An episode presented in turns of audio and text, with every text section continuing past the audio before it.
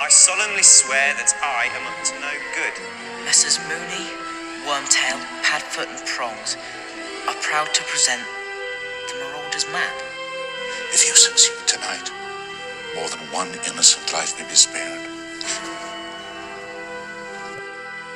Expecto Patronum!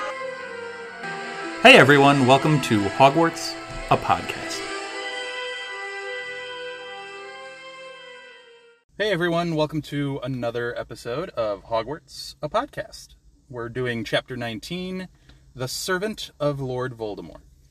We have Molly back with us. Hello, been a- everyone. It's been a while since you've been on. I know. This is I like the, know. the night bus chapter, somewhere Yeah. around there. So Yeah, it's been a hot minute. it's been a long time. So I'm sure you have a lot of takes and stuff like that over all of the I- discussions. But Definitely do. this chapter is pretty interesting. We just came off of uh, very Marauders heavy chapters, uh, kind of giving the history of uh, Lupin and James and Sirius and Peter. Um, big chapters, even though one of them was only like a handful of pages long. But this chapter, we ended the last chapter on a big Snape walks in and reveals himself in a as only Snape can in this overly dramatic. Dun dun dun. Yeah.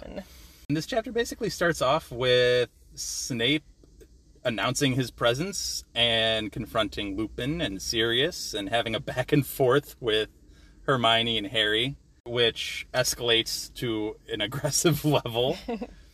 and uh, and then we get more from Sirius. Sirius really steps up and and takes a more vocal role, other than you know more than just one will die tonight, and you know all of that gloom and uh, doom that he was portraying in the earlier chapters. So uh, we get a little bit more of Sirius. Uh, Lupin and Sirius try to piece together that night of Lillian James's uh, death.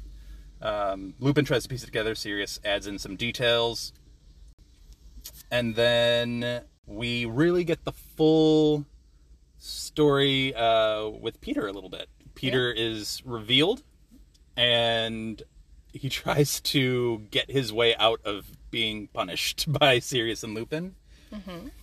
And then, and then Lupin and Ron at the end kind of have a little uh, bonding moment after where they were in one of the, the last chapters. So um, there is a lot going on in this, but Snape gets a good chunk of it.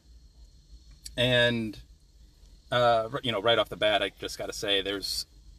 This is one of the reasons Julie and I say don't leave things behind Yep. and I get Harry was in a state and there was a lot going on, but he left the cloak behind, and that's how Snape slid his way into the Shrieking Shack unnoticed. Yep. But Snape's an interesting character in this chapter, I feel like. Oh, for sure. He's a little deranged. He's not in his most logical, calm mind. No. and I think you get a sense of just how dangerous Snape can be. Um, he goes for Lupin immediately and disables Lupin, Yeah. and then he has this line after Sirius comes after him.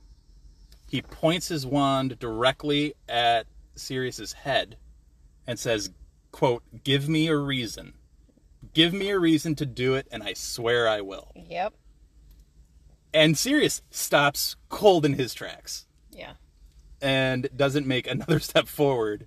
A menacing, chilling line from Snape after he just disabled Lupin fairly easily. Yeah.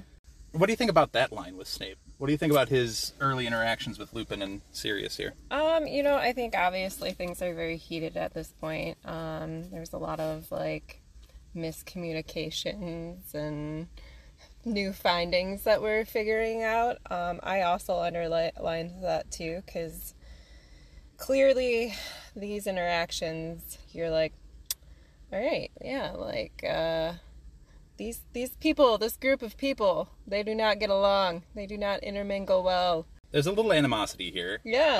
Uh, going all the way aggressive. back to their childhood. yeah. Um, and I, you know, we see M- McGonagall doing magic, and we see some of the other professors, Flitwick, doing magic. But you don't really see Snape doing magic like that. 'cause No. He's in the potions room and he's you know brewing stuff. Right. Um, here, I think Harry and Hermione at least and Ron are just like, oh, he, Yeah. he is a threatening presence when Yeah. provoked. And he's a talented wizard. Like Yes. he's not just some schmo with potions. Like, you know, he's always wanted that defense against the dark arts, you know. Right, exactly. Position. Like he's a he's a talented wizard, so He's formidable in many different ways. yeah. Um, he has some. Uh, obviously, he always gets annoyed by Hermione and Harry uh, pretty regularly. But here, he has a very short temper. He's already kind of off the reservation a little bit, and he has some really sharp comebacks. The first one, he he goes when Hermione tries to. s- Slow the process down. and Be like, let's take a step here and he comes back at her with "hold your tongue," which is clearly just a better way uh, of saying, you know, shut up, The British shut way it. of yeah, you're right. saying shut up. Yep. Um, and then J.K. just hits the caps lock button yes. and goes all caps. Oh yeah. And the worst insult I think Snape could have given Hermione was "keep quiet, you stupid girl." Yeah. Which uh, that's probably the worst thing you could probably say to Hermione. And then you know goes, "Don't talk about what you don't understand," which they they understand I think more than Snape realizes at this point. Because a, I don't think he heard all of what Lupin has been saying and Right. and what Lupin has told Harry in the past, but um, there's obviously some some some stuff going on with Snape right now. Yeah. Lots lots of uh emotions. I did take note though, because her, uh, Harry also speaks up, not only Hermione, and it took Snape. We've talked many times on this podcast about Harry flying off the handle, not exactly thinking the most logically. Yes. Here, stunningly, in the presence of Snape, he comes and says something very calmly. Like Professor Lupin could have killed me a hundred times this year. I've been alone with him a hundred, uh, loads of times. You know, defensive lessons against the Dementors. If he was helping Black, why didn't he just finish me off during one of those? Right. calm, logical, well presented argument. Snape doesn't even really come back all that harshly. It's just, don't ask me to fathom the way a werewolf's mind works. Get out of the way, Potter. Like, not all caps, just Mm-hmm. Right. like a whatever, just a dismissive Right. thing. Right. Then Harry flips to like a hundred from like zero to a hundred real quick, Right. and J.K. hits the all caps button again and goes, "You're pathetic," Harry yelled. "Just because they made a fool of you at school, you won't even listen." Yeah. aggressive. It's very like It goes from zero to 100. Lots of emotions happening. wow. It- Yeah. Like I almost got whiplash from that Yeah. change in tone. Right. It's insane. Uh, to which Snape shockingly replied, "Silence! I will not be spoken to like that." Which I feel like is any adult's response Oh, to for sure. a child throwing a temper tantrum. Y- Yeah. you know, a a temper tantrum sounds like I'm dismissing this whole. Yeah. Obviously, Harry's invested in this to a deeper level. Right. but when you just go from like calm voice to all of a sudden you're screaming at me, it's like child, Right. like you Right. Right. tone down a bit. yeah, so I, I don't know. I just noticed that Harry for once is actually calm, and it only lasted like three sentences. Right. Yes. Calm, calm, calm. Ah! yeah, exactly, exactly. I don't know that Harry really. He's so biased against Snape for good reason. right. like I don't think he's able to see a lot of where Snape's coming from in this. Mm-hmm. Um, and nor should he. He's a thirteen-year-old kid. Plus, he only knows what he knows, and Yeah. you know, also too. I mean, if like it's an argument, it's a, it's a, um, They made a fool of you at school. They almost got you killed Right. at one time, but get over that. like You put know? on the fact that he's like 13 years old Yeah. like and it's an argument like most of the time people will say things that they don't always aren't clear-headed with thinking mm-hmm. you know so not that i'm like defend i don't know yeah so Yeah, I mean Snape is obviously in an aggressive state of mind here. yeah and he's lost a little bit of his usual calm and controlled demeanor. right and I guess Harry's just mimicking that almost to Right. a level and going back at it with the same level of right But anyway, um, last like three chap that yeah like three chapters it's all very much like a roller coaster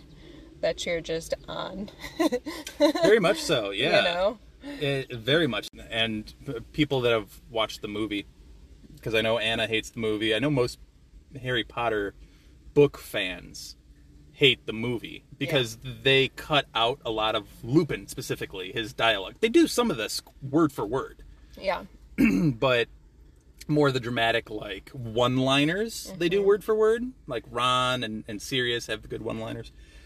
But they cut a lot of Lupin's monologues out of this. The the you know, for lack of a better term, like the exposition dumps. yes And obviously, that's a lot of the Marauder information, and it's a lot of background that you get, which a lot of people just love the Marauders uh, and want that information included. and exactly for people that don't even watch the movies, you don't know that background then, right which is a shame. But anyway, I digress yeah anyway, so Snape ends up getting hit by his the spell that he taught them.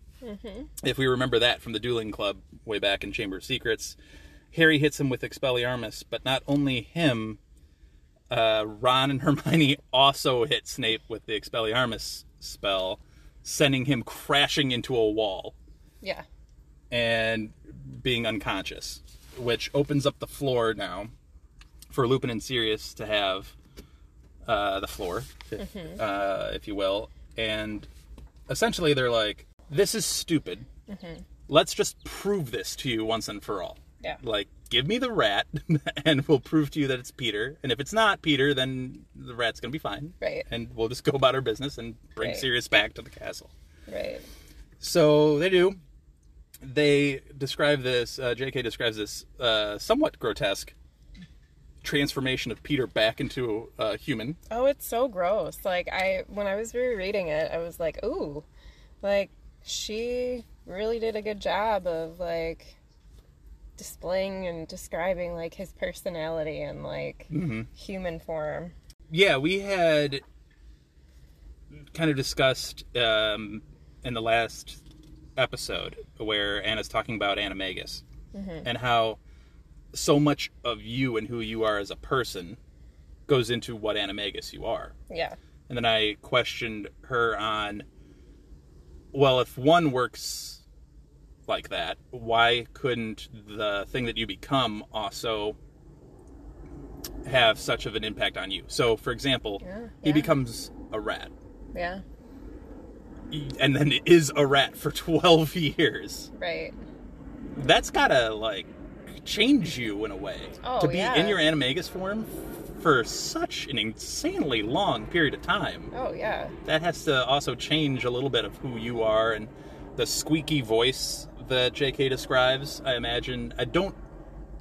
I'm not saying he had like a deep, full voice, yeah but maybe squeakier after being a mouse for 12 years. Right. You know what I mean? exactly Like it, it leaves, and obviously he's been stressed, and the rat's lost hair and become thinner, which they Right. describe. I, there was a cool description of like right a plump man that's clearly lost a lot of weight in a short amount of time Right. look i'm like that's an interesting description I wonder though, in those 12 years, like if he ever was just like, man, I just got to change back into human form. And like went off somewhere and was like, oh, okay, yeah, cracked his back and then went back into, I, Yeah, if i were him i would have right? i mean Sorry, totally random thought.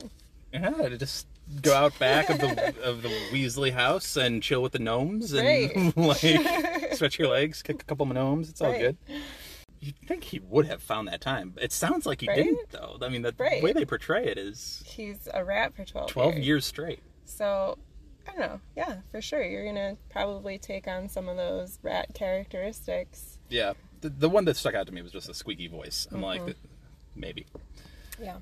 Um, so Lupin and Sirius start to piece together how the night went of Lily and James's death, and uh, Pettigrew is trying to twist the story, and I, honestly, I think he does a really good job. Pressed against his back against the wall here, Yeah. I think he does a good job of trying to figure out ways to explain his way out of it Yeah. even though he's running up against roadblocks like every time he says something. you know what I mean? It's Right. like he gets disproved by Lupin or Sirius or Harry or Hermione or whoever almost constantly throughout this whole thing, but Yeah. he tries to keep spinning something and make it seem reasonable. Uh, and he touched on a couple of things that we've talked about before in the podcast of like, guys, you don't understand back then. Like when Voldemort knocks on your door, you know, that's a whole vibe that uh, you know, Sirius comes back at him with like, well, you just you had to die. Right. Like if he knocks on your door, okay, Right. die and go down a hero Right. that people end up talking about like in future years instead of taking the quote unquote easier way out Yeah. and i i feel like that interaction it's a great interaction and it shows sirius in a brave full gryffindor light Loyal.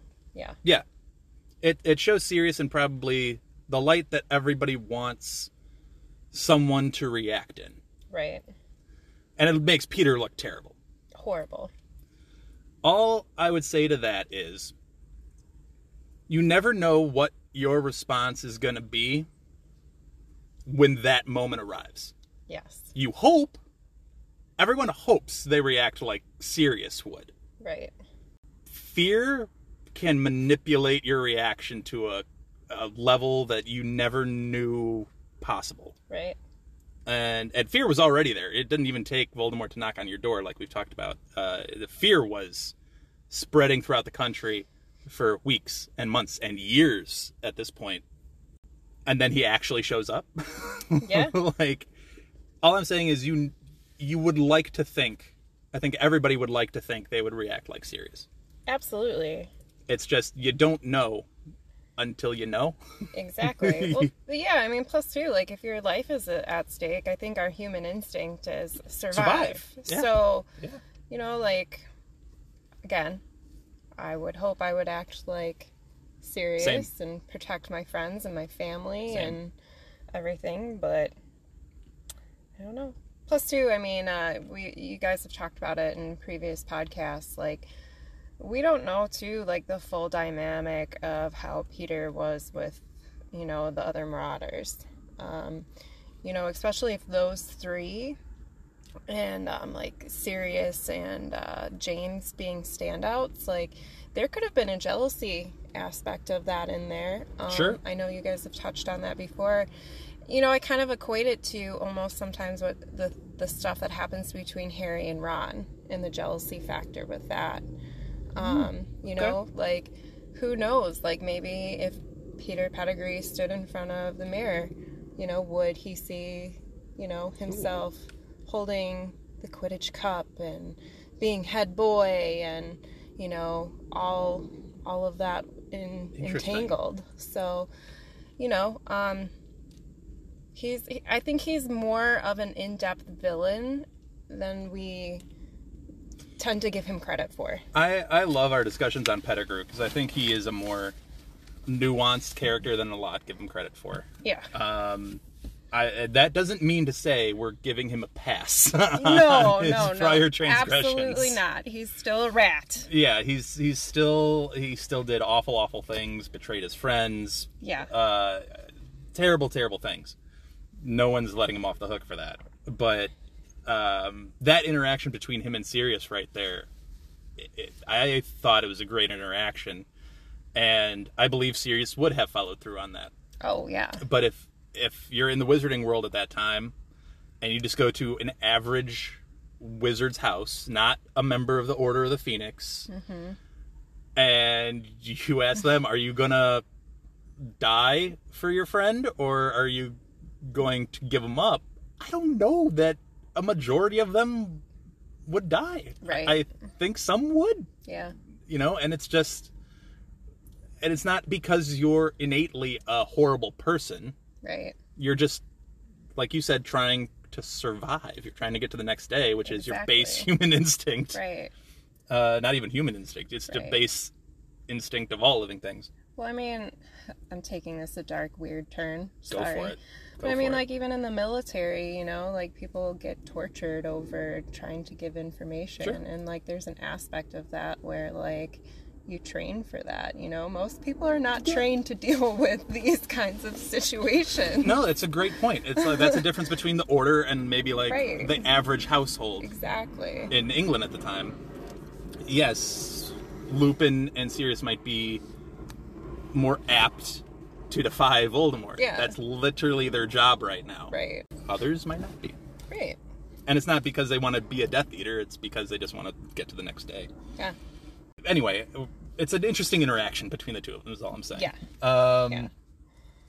But I, I got to mention Crookshanks. Everybody's going to be mad at me if I don't mention the Crookshanks aspect of it. Uh, Sirius goes into uh, that Crookshanks is an extremely smart cat and could see through uh, the disguise Mm-hmm. of Peter Yes. and himself yeah. and realized that neither of us were what we presented ourselves as being. And uh, by the way, this is all a shock to Hermione. Like Hermione's learning a lot right now, uh, and I'm sure Ron is like, I told her. Um, but Sirius says that he quote found a way to communicate with Crookshanks, which I feel like is an interesting phrasing Yeah.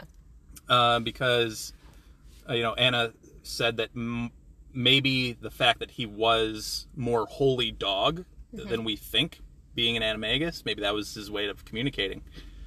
But then it gets into the like, well, can a dog actually communicate with a cat? Yeah.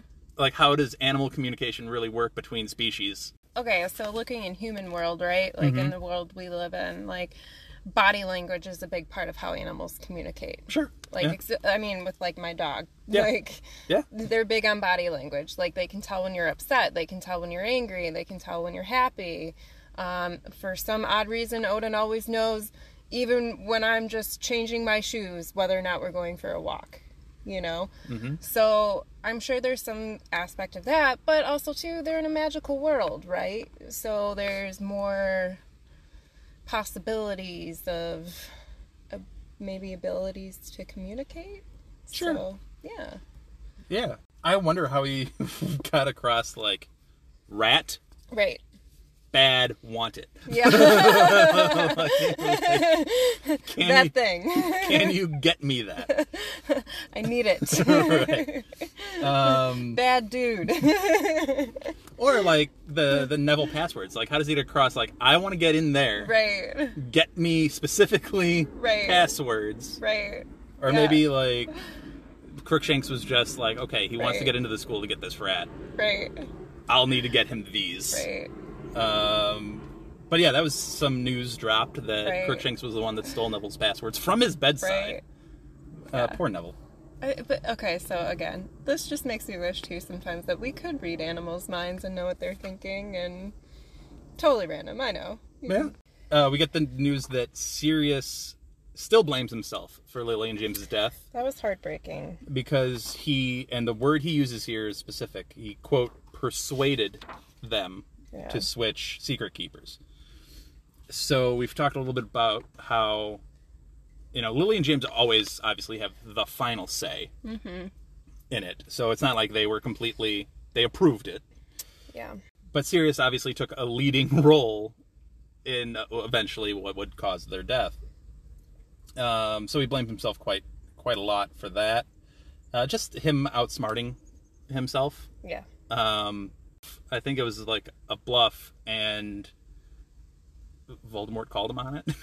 Yeah. and it just you know, you know, if Sirius could do it all over again, he would just remain that way and then just take the take the death. But then you're playing a what if now, like what if Sirius kept it, and Voldemort shows up at his doorstep and let's say Sirius dies, how does the rest of it play out from there? Right. It uh, is well, Pettigrew was already a spy at that point, Yeah. so it, yeah, it's an interesting kind of back and forth. But Yeah. anyway, we find out that uh, Sirius has some insider information on Peter. uh, his time spent in Azkaban meant he heard a bunch of death, actual Death Eaters talking, and they all wanted Peter, and they all wanted to uh, kill Peter because they feel like the double crosser double crossed. Yeah.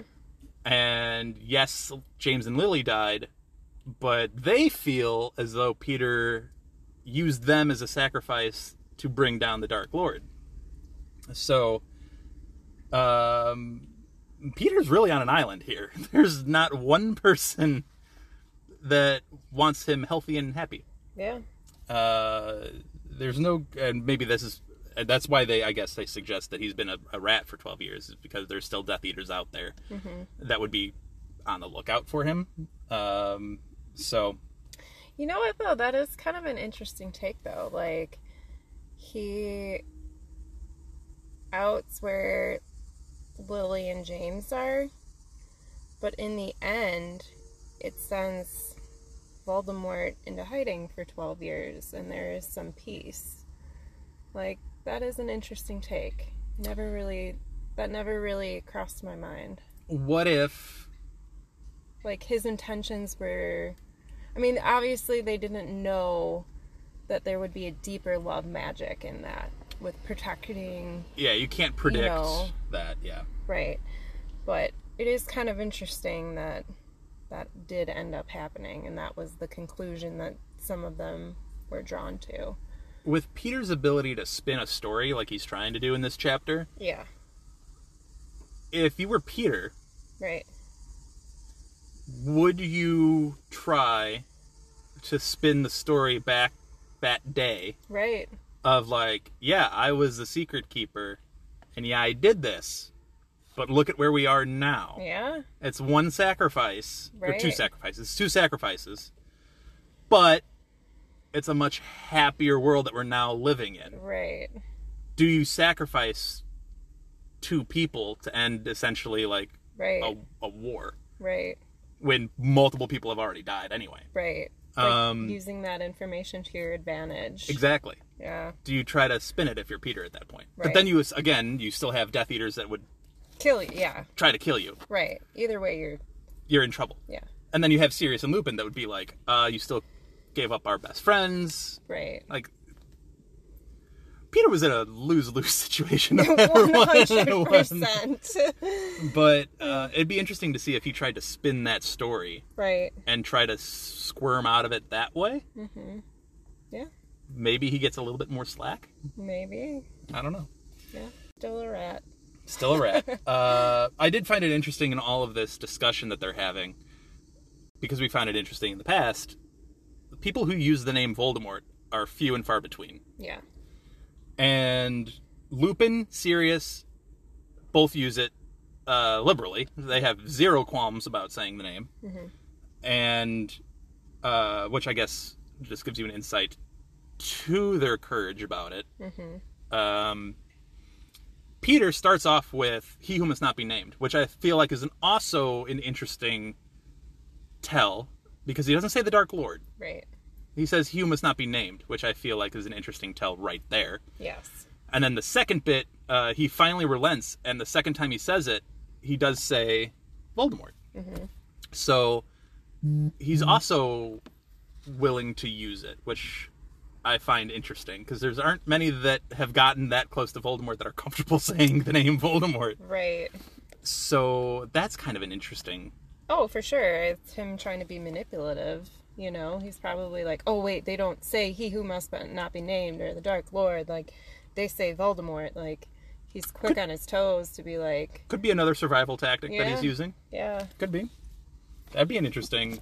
I mean, if I shouldn't be surprised if he is trying to switch uh, tactics, Right. Like mid conversation, be like, "Oh, this is how this is trending. Let me go that way." very opportunistic. Yes.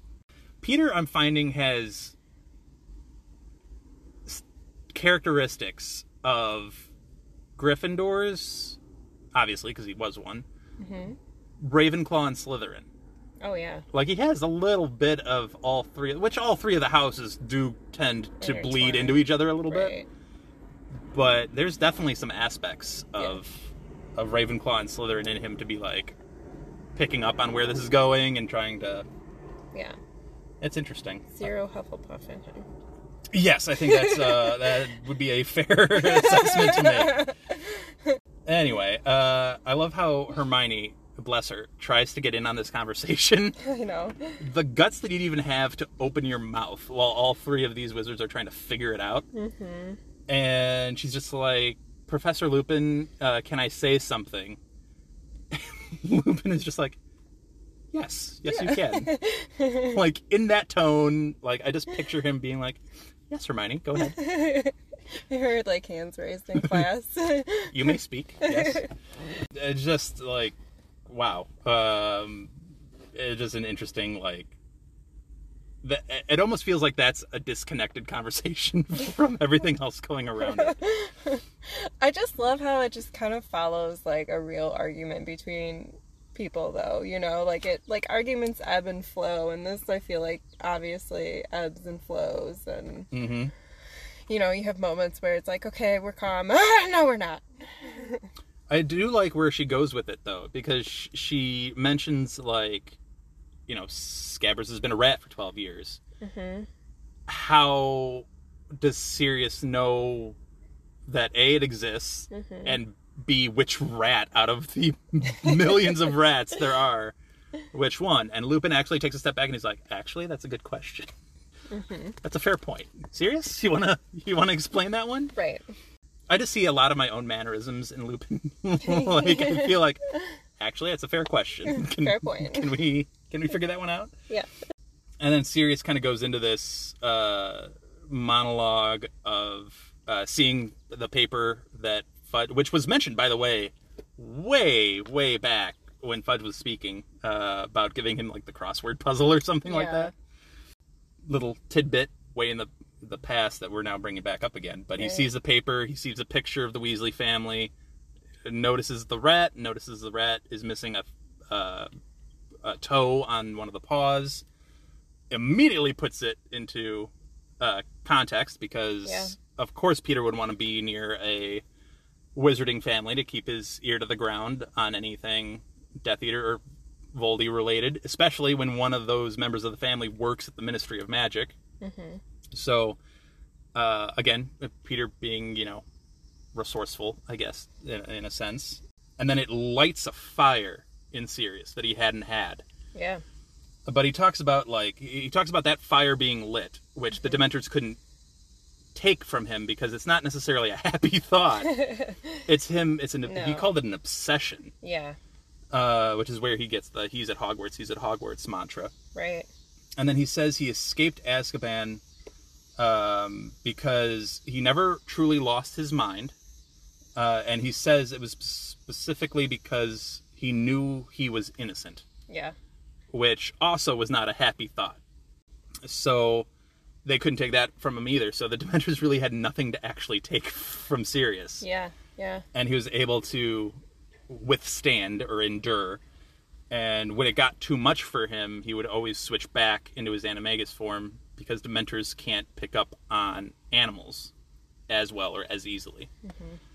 Uh, which is how he then escaped when they brought him food. He slipped out as the dog slipped between the bars, which stuns me. Yeah. Because if you're as big of a dog as we think you are, how are you slipping between The bars. bars. I get he's like malnourished and smaller, Right. but still. And then the other part that got me was he swam back to land as a dog. It's impressive. That's a long doggy paddle. That is a Like- long doggy paddle. and nothing like. Ha- and, I'm sorry. The only image I have of Azkaban is literally the, the few shots that they give us in the movies. It looks like Alcatraz times a thousand. Yes. A long swim. a long, very dangerous Yeah. swim. And part of the th- and this was obviously modeled, I think, after Alcatraz a little bit. And Alcatraz is known as an esca- inescapable prison because of currents in the o- in the bay and in the ocean, and sharks in the bay and in the ocean. And he's just just chilling along. I'm Um, thinking about him being malnourished and like doing all that work. Mhm. Holy cow. He didn't even hit- grab the meal on the way out. Yeah. He just left. Yeah, Unbelievable. I know. so, uh, but he dumps a lot of knowledge on how to escape Azkaban right there. Yeah. Not an easy feat, but he managed it. Um, I hope you know too. All I'm thinking about is Odin swimming. I figured, yeah, and, and I mean like Odin being uh, the uh, black lab that he is. And uh, the water dog. Yeah. Next time you go to like a forest preserve Right. and he jumps in the water, you could like time him, Right. and we could just run an experiment, and it'd be great. Yes. We'll figure it out. How fast does Odin swim? And then we'll just extrapolate it. Right. And It we'll was just great. be like, yeah, that's how fast Sirius swam. Clearly, yep. Yep. Wrapping up the chapter here, Lupin, I I still think forgives Sirius real real quick on uh, the whole fact that everybody thought Lupin himself was the spy. Yeah. I feel like that's a quick apology. Uh, but I guess they trade apologies here because Yeah. it's like, hey, sorry, we thought you were the spy. Uh, it's okay. Sorry, I thought you were a murderer. Okay, like let's go on about our ways. It all goes down really fast. It does. It's a very like Lupin, bless him. He takes in a lot and is expected to deal with a lot Yeah. in very short, brief moments. He's not allowed time to process. Yeah. Um, so I, it's a miracle that he's as cool with this as he is. Yeah. Ron, I think, says the quote that we are all thinking throughout uh, the ones who have read this book and read the series. He finally utters the quote that I think every one of us rereading this series has thought. I let him sleep in my bed. Yeah. Like Ron was sleeping with Peter Pettigrew for like years. like, and every time we would see a phrase of of like Scabbers is in Ron's lap or something like that, we would read it as Peter Pettigrew is sitting in Ron's lap right now. It was very creepy. And Ron finally utters that, "Whoa, dude, this was really creepy." like Yeah. yeah, it's disturbing on a lot of different levels. And now all of you who are reading this for the first time are now fully aware of that creepiness. Not a spoiler anymore. It is what it is. Yes. Uh, anyway, yeah, just wrap your head around that for a second. Yes.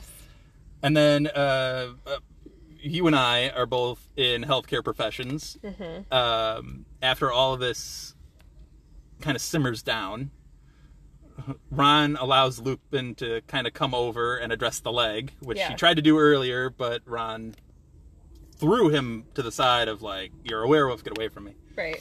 uh, which I think we wanted to talk about a little bit more. But this time, things are a little bit more clear. Ron is still upset more at Pettigrew of anything else. So Right. uh, Lupin comes over and uses the spell Furlula. Furlula? Furlula. Furlula. I don't know. I can't say it. I would be bad at this. Um, but he uses that spell to bandage Ron's legs. Bandages come out and attaches it to a splint. Yeah. Um, I know. I, I I'm more in a field setting. Uh, I would love that. That Yeah. would make my life so much easier. I know I underlined that because I saw that. I'm like, oh man, I bet you Dan Oh. was so jealous of this spell. So jealous. So, jealous. Oh my gosh. Anyway, let's pause here for a second, and we'll get into uh, some spoilers. Uh, I think you had some some thoughts on the werewolf thing, uh, so we'll get into those in the spoilers. Yeah. All right, we'll be right back. You, you foul, loathsome, evil little cockroach! All right, so we are back with the spoiler section of chapter 19, The Servant of Lord Voldemort, and I think Molly had some werewolf takes. I do. Previous episodes, you guys have discussed werewolves. Um, y'all know that I am a big Molly Weasley, Weasley family in general fan. Um, and I can see where, you know, there can be some prejudice towards werewolves, considering what they can do, how dangerous they can be in terms of how they go about things. Um, you take a look at the dangerous ones that come from Lord Voldemort's team.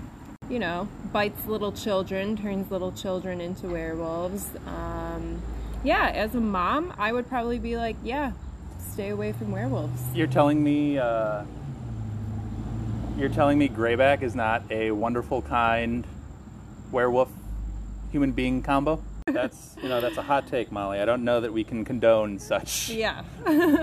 so as a mother, you know, and especially with how Molly Weasley is with her children and being so protective of her kids, I think most of what comes through to me with Molly Weasley is just how protective she is over her kids. She's a mama bear. So, you know, she she wants the best for her kids. Um and she wants, I'm sure, for her kids to be accepted within society. And, you know, again, is every werewolf a bad werewolf? No. But there are a lot of them out there. Um, I can fully understand Ron at first finding out that Lupin is a werewolf, being like, uh, yeah, no, uh, get away from me. Like, I don't know if you're gonna, like, bite me or whatever. Like, There's definitely a stereotype and a stigma that goes along with werewolf. yes. Yeah. I have done some research myself on werewolves and Remus Lupin. Um, because I mean this is the book to do both. Right. so Right. so werewolves are known to particularly go after humans, not animals, which again would track with the animagus thing and their plan to be animagus for and specifically um, muggles uh, usually die from werewolf bites. Yeah. Wizards and witches can die, but are more apt to surviving a bite. Hence the propagation of more and more werewolves. That's how they quote unquote breed for the most part. Although, fun fact you know what fun fact I did find about werewolves? Ooh, What? So, if two werewolves were to meet and mate during a full moon, Yeah. supposedly, and this is from the Wizarding World. I'm not making this up. Like Okay. this is from a Harry Potter source. Okay. They would produce cubs, like wolf cubs, Oh wow. not human at all in any way, shape, or form. Just straight up wolf cubs, Oh and the only, and not werewolves. yeah. Like wolf. Yeah. And the only discernible difference between those wolf cubs and actual wolves is just the wolf cubs would have a higher level of intelligence. Oh. like a near human intelligence level, Yeah. which is a scary thought anyway. Like wolves with like a Right. human intelligence. right. Uh, that's the only discernible difference, and it's rumored Huh. that Dumbledore actually let uh, cubs of that ilk being born to two werewolves meeting and mating on a full moon Yeah. into the forbidden forest and there's Oh. a set of those cubs in the forbidden forest That's awesome. which has led credence to the werewolves, quote unquote, even though that's not technically true in the Yeah. Forbidden Forest. Huh. That's really fascinating information. Yep, it's an exceedingly rare thing, Yes. but according to the Wizarding World, it has happened. Yes. And it's a thing. Can I have a pet wolf cub? We, we can we can work on finding two werewolves and, and getting that done. You can adopt a werewolf cub. Doesn't sound dangerous at all. I would hope that the werewolf would give birth as a werewolf because that would be some Right. messed up, Right. messed up stuff. Yeah. And I guess I wouldn't really want them like I don't know. As pets. I, this is the Newt Scam- Scamander in me. I'm like, Yeah. hmm. I want to meet these Now- wolf cubs. uh, that was a random offshoot tangent. Uh, but fun fact for you Yeah. guys. Um, but as far as Lupin goes, and to your point about um, the stigma or the stereotype behind werewolves, there was so Lupin's father, uh, who I believe his name is Lyle, L Y A L L Lupin, Okay. uh, was actually a gifted wizard in his own right, who actually was an expert on magical creatures. I'm blanking on what the term for the magical creature was, but Oh. let's let's think about like uh, like poltergeist, boggarts, Yeah. and there was one other one that he threw in there, and I can't remember off the top of my head. But those types of entities, which also would indicate then boggart is more of a spirit Yeah. than a creature Okay. uh, which might be the reason why it taps into fears so well and the Yeah. psyche. But anyway, he was particularly known for dealing with Welsh boggarts, and he was an expert at it. and He Hmm. Ah. was known for it. And when Voldemort was on the rise, he was asked to be part of the Ministry of Magic. He was offered a job in the Department of Regulation of Magical Creatures, whatever. And uh, because obviously Voldemort was recruiting creatures of dark natures, including boggarts and dementors and other things like that. So he was asked to take part in it. Well, as a part of that section of the ministry, he came across Fenrir Greyback, who was arrested for the potential murder of two Muggle children. Yeah.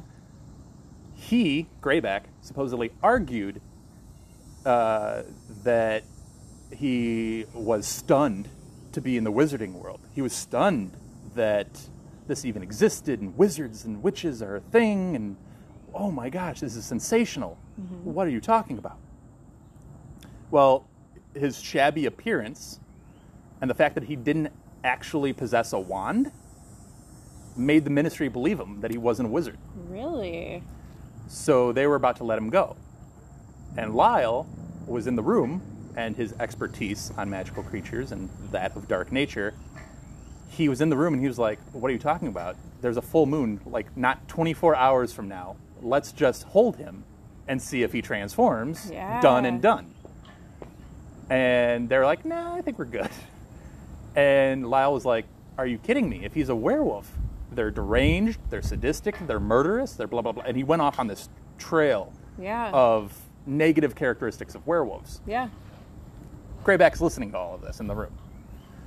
And they, the ministry overrules Lyle, lets Greyback go. Greyback goes back to his coven of werewolves and is like, this guy in the ministry was saying all this stuff about us Yeah. and how we're not human and how we're soulless, evil beings. Let's show him how soulless and evil we can be then Yeah. if he's going to depict us like that, let's make him right. Yeah. What happened? Greyback breaks into Remus's room right before his fifth birthday, bites him, wanted to kill him. Lyle broke in, blasted Greyback out of the room. Mm-hmm. Too late. Yeah. And that's how Lupin became a werewolf. That's the back history of why specifically Greyback targeted Remus Oh, as a wow. child. I didn't, yeah, that's awesome. So, um, but to hit that the that stigma and that stereotype, uh, because the the reality of it is obviously, except for a couple of days in and around the full moon, they're just normal average people. Yes, they could be murderous, but if they're murderous, they're probably murderous before they turn into a werewolf anyway. Right.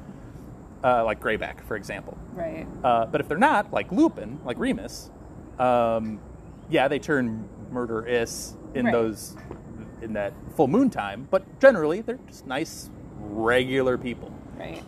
um, which Greyback knew, and he's like, "Wow, this guy's portraying us as this, that, or whatever. He's perpetuating the stereotype Yeah. of all werewolves. We'll show him what we can do then." Yeah. Um, so that's an example. And, and then Lyle, you know, went on and remembered that interaction with Greyback. And he's like, I did this Yeah. because I called him all of those things in that room, and then he targeted my son. Right. That's that's my bad. So gut wrenching. Yeah. Yeah. So it, it's an interesting story about the whole stereotype background of it. So even Lyle, who knows what werewolves are, still had that stigma and that stereotype. Right. if an educated individual like that knew, I'm not I'm saying like Molly's not educated, she obviously is, but Yeah. the normal witch or wizard will probably just lean into those stereotypes and Oh, for stigmas sure. and not realize that people like Remus exist Yeah. that are that can produce productive lives in the wizarding world outside of a couple of days of a Right. month. Right. Um, and like there were things supposedly put in play. I'm sorry, I'm going off on a whole no, tangent. I on appreciate it because it's, you know, enlightening me. there was uh, there was supposedly the Ministry of Magic tried to put things in place Mm-hmm. to help werewolves during their transition, and um, they tried like a couple of different uh, sects of the government to help, including like a were.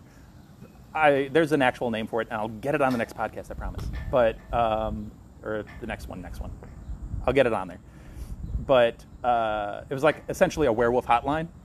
Like you can call and be Yeah. like and help the transition process and like call and get help through it, almost like a therapy. Right. Here's the one drawback: most people had stereotypes and stigmas of this. Wouldn't hire you, wouldn't talk to you. You'd be a outcast of society. So who signed up for these things? No one. Right. no one would admit to Yeah. being a werewolf because they'd be Right. stigmatized. right. So no one helped. No one Yeah. signed up for the help. Yeah. And they, I think one of the programs completely fell through. And Yeah. then one of the programs is, I think, still technically part of the Department for Regulation of Right. Things. So, Right. and then they had an issue apparently at one point. Do we classify werewolves as beasts Mm-hmm. or beings? Which I think is the same thing as like centaurs go through. Are you a beast or are you a being? Yeah. Right. So Right. and they couldn't I, I don't think as far as i know the ministry would have come up with an answer to that question as of this book Right. Yeah, it's a complicated topic for sure. that's a long rant on werewolves No, it's the more you know. the more you know Can understand. you understand where the stigma is coming from Right, yeah yeah, exactly. yeah, yeah, yeah. So i mean yeah that's that's totally fair and i get how i get anna's point on molly does lean into the tabloid side of things like she does buy into like lockhart Oh yeah.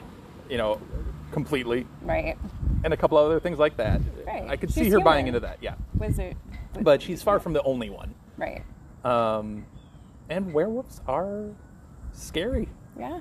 and I think, sh- you know, Anna and I talked about she does go through a development process. We don't really ever know if she's still cautious around Remus. I guess I don't know how cautious she ever is around Remus, I don't but she obviously spends a lot of time around him. yeah. I think too it's just like it's it- it's never for sure mentioned that Molly Weasley has these stigmas about werewolves. I think too that was the other issue.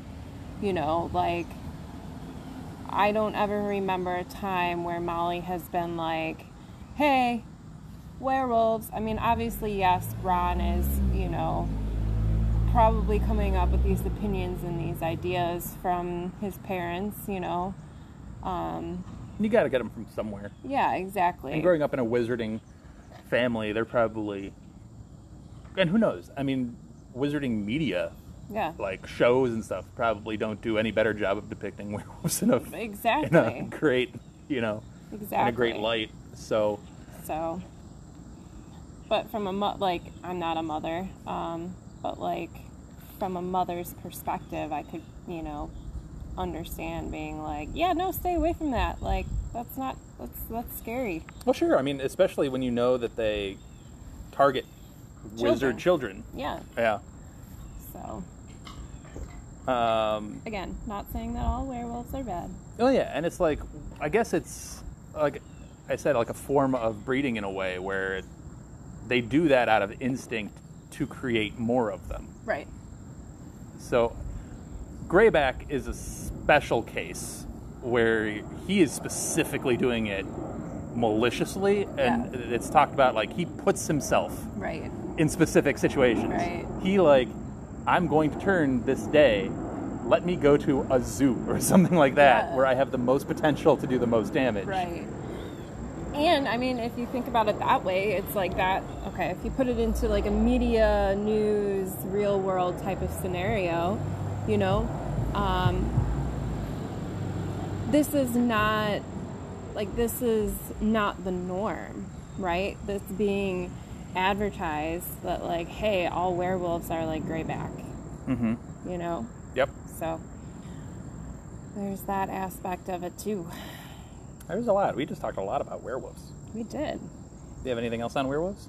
No. Um, I feel like I shared way more opinions than I really thought I had too. So Yeah, I, I'm. Um, everybody else does deep dives on this podcast, and I figured I'd try to do one on werewolves Mm, and, and Remus. I thought that was excellent. I really enjoyed that. It was fun hearing a deep dive from you. I know, right? Hey, like, I, I, I'm capable of doing a deep dive. the other thing I wanted to get to from this chapter, eh, uh, especially, and this is a spoiler of spoilers Snape. Yeah. So I'm going to start this off because I know people are going to get all riled up and it's, oh, Dan is saying stuff again on the podcast. I know, I know.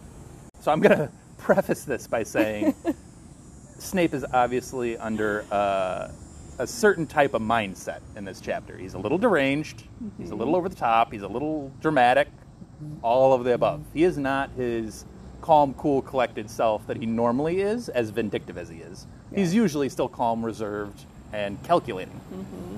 He's not any of those in this chapter. Yeah.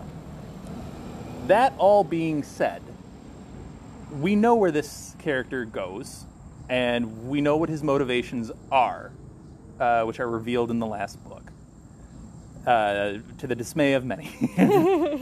many disagree, agree, whatever. But it always it always comes down to the always part of it. Yeah. Uh, my point being, just to get straight to the point, I think Snape. Yes, he has. se- Believe me, he has selfish motivations here. yeah. He has vindictive, selfish motivations, yes. Yes. That being said, in his mind, from all the facts that he knows, which are not completely out of question, he's walking into a shrieking shack with a werewolf on the night he's supposed to transform because Snape notes that he hadn't taken his potion that night. So he's walking into the shrieking shack knowing that a werewolf might change at any point that night. Number one. Number two, he believes Sirius Black killed not only Peter, but killed s- many muggles Yeah. when he blew up the street and is a follower of Voldemort. So he, I think, truly believes he's the hero in this situation. He's going to come in and save the three children, no matter how much he actually dislikes Ron, Harry, and Hermione. Right. I truly think he believes he thinks he's the hero here. Oh yeah. Like he's sweeping in, 100%. and as far as the facts that he knows, yeah. I think he believes that he's saving these children, Right. uh, which would then fulfill his uh, protecting Harry promise to Dumbledore. Right. So, in a weird roundabout way, despite the selfish motivations that he has, secondary to it's like a he literally comes in, and I think that's why he's so triumphant when he takes off the cloak and is like, ah, yeah.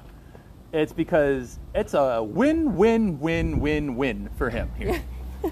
like saves the day, Yeah. saves these children, gets to get one over on Lupin and Sirius Yes. puts a murderer back in jail, I, and possibly opens up the Defense Against the Dark Arts job for like he is winning across the board here. Oh yeah. Like he must be so overjoyed, and all of his thoughts and reasonings aren't too far off of the truth. I- Yeah. I mean, the end result is off, obviously, Yeah. but his connections are not terribly wrong. No. Like everything he knows lines up to have his result. Yeah. Snape's a fun character in this chapter, He kind is. of to just kind of pick apart, Right. um, and the idea that oh well, again this is spoilers. So Snape being a Death Eater and being like a very close connection with Voldy himself, wouldn't he know that Sirius is the spy or who is the spy or Peter was the spy for that matter? Right. um, as close to the chest as Dumbledore is, Voldy plays a lot of things close to the chest himself. And I don't know that he divulged all of his plans to all of his Death Eaters, even the ones that are in his inner circle, like the the Bellatrixes and the Dolahoffs and the you know whatever. Uh, Anna will like that I got Dollhoff into a podcast. Um, but so no, he wouldn't necessarily know who that spy was Yeah. or to what end game that spy was being played. Right. Um, all he knows is that, as far as that whole thing goes, he was the one that informed Voldemort of the, the prophecy itself. Yeah. That's all he really knows about it, Yeah. right? As far as I'm aware. I think so. So, um, so he obviously has his own part to play. Hence, wanting to come through for Lily. Hence the promise to Dumbledore to protect Harry. Hence him coming into the Shrieking Shack and All it all wands ablazing. Sparks coming out of the wand a little bit. I'm just saying, like, Snape's got a lot going on in his head, and he really, I truly believe he 100% thinks he's the hero here. Oh yeah, yeah. Cause yeah, but I don't, I don't know. It's just interesting. A lot of people will come at me and probably be like, "Oh, uh, protecting Harry thing. There's no way he was, you know, coming in there with the thought of protecting Harry." And I'm not saying that was his first thought. right, I'm just saying it was a thought. right. well, I think it's a bundle of mixed emotions. I Yeah. mean, running into two people that, well, yeah, two people that basically tormented you throughout your adolescent years, you know, eh, on top of all of the history of Lily and Oh, for sure. protecting Harry, but at the same time, Harry being, you know, seeing James and Harry, it's a very heated situation. I think you can almost take a little bit of the protecting Harry thing from some of his quotes. Like he can come at Harry a lot harder than he does. Right. and it's because he's yelling at him and you know calling him a fool and all these things or uh, you were played like a fool and snape's just like just get out Yeah. just get out of here Right. like let me deal with these you go Right. and harry takes it as like a dismissive i'm a student thing and, Right. and i obviously he has no idea at this time Right. that snape's you can't tell me that there's 0% of snape that's like i got to protect this kid from a werewolf and a murderer Yeah. like i get he has a lot of personal Right. stuff that he's got to take care of right now. Right. But you can't tell me that zero percent of Snape is like, I got to protect this kid from Yeah. these dangerous inter- individuals. Right. Right. So, but yeah, I don't know. I just found it super fascinating. Yeah. He's a great character. We are gonna stop it here, and hopefully you enjoyed the conversation. We talked a whole lot about a lot of different things, and a lot about werewolves and Snape and all kinds of different things. So, we hope you enjoyed. And we will see you next week for chapter 20. Molly's going to be back with us. I am. It's another short chapter. It's like a Yeah. really condensed short chapter. So, Yeah. It did give me some feels though. all right. Well, uh, I'm excited for the for chapter 20 and we'll be right back. So, for Molly, I'm Dan. Thanks for listening. Bye. Thank you for listening to Hogwarts, a podcast. If you like what you've heard, please click the subscribe button on your preferred podcasting app and follow us on Twitter and Instagram at Hogwarts a Pod.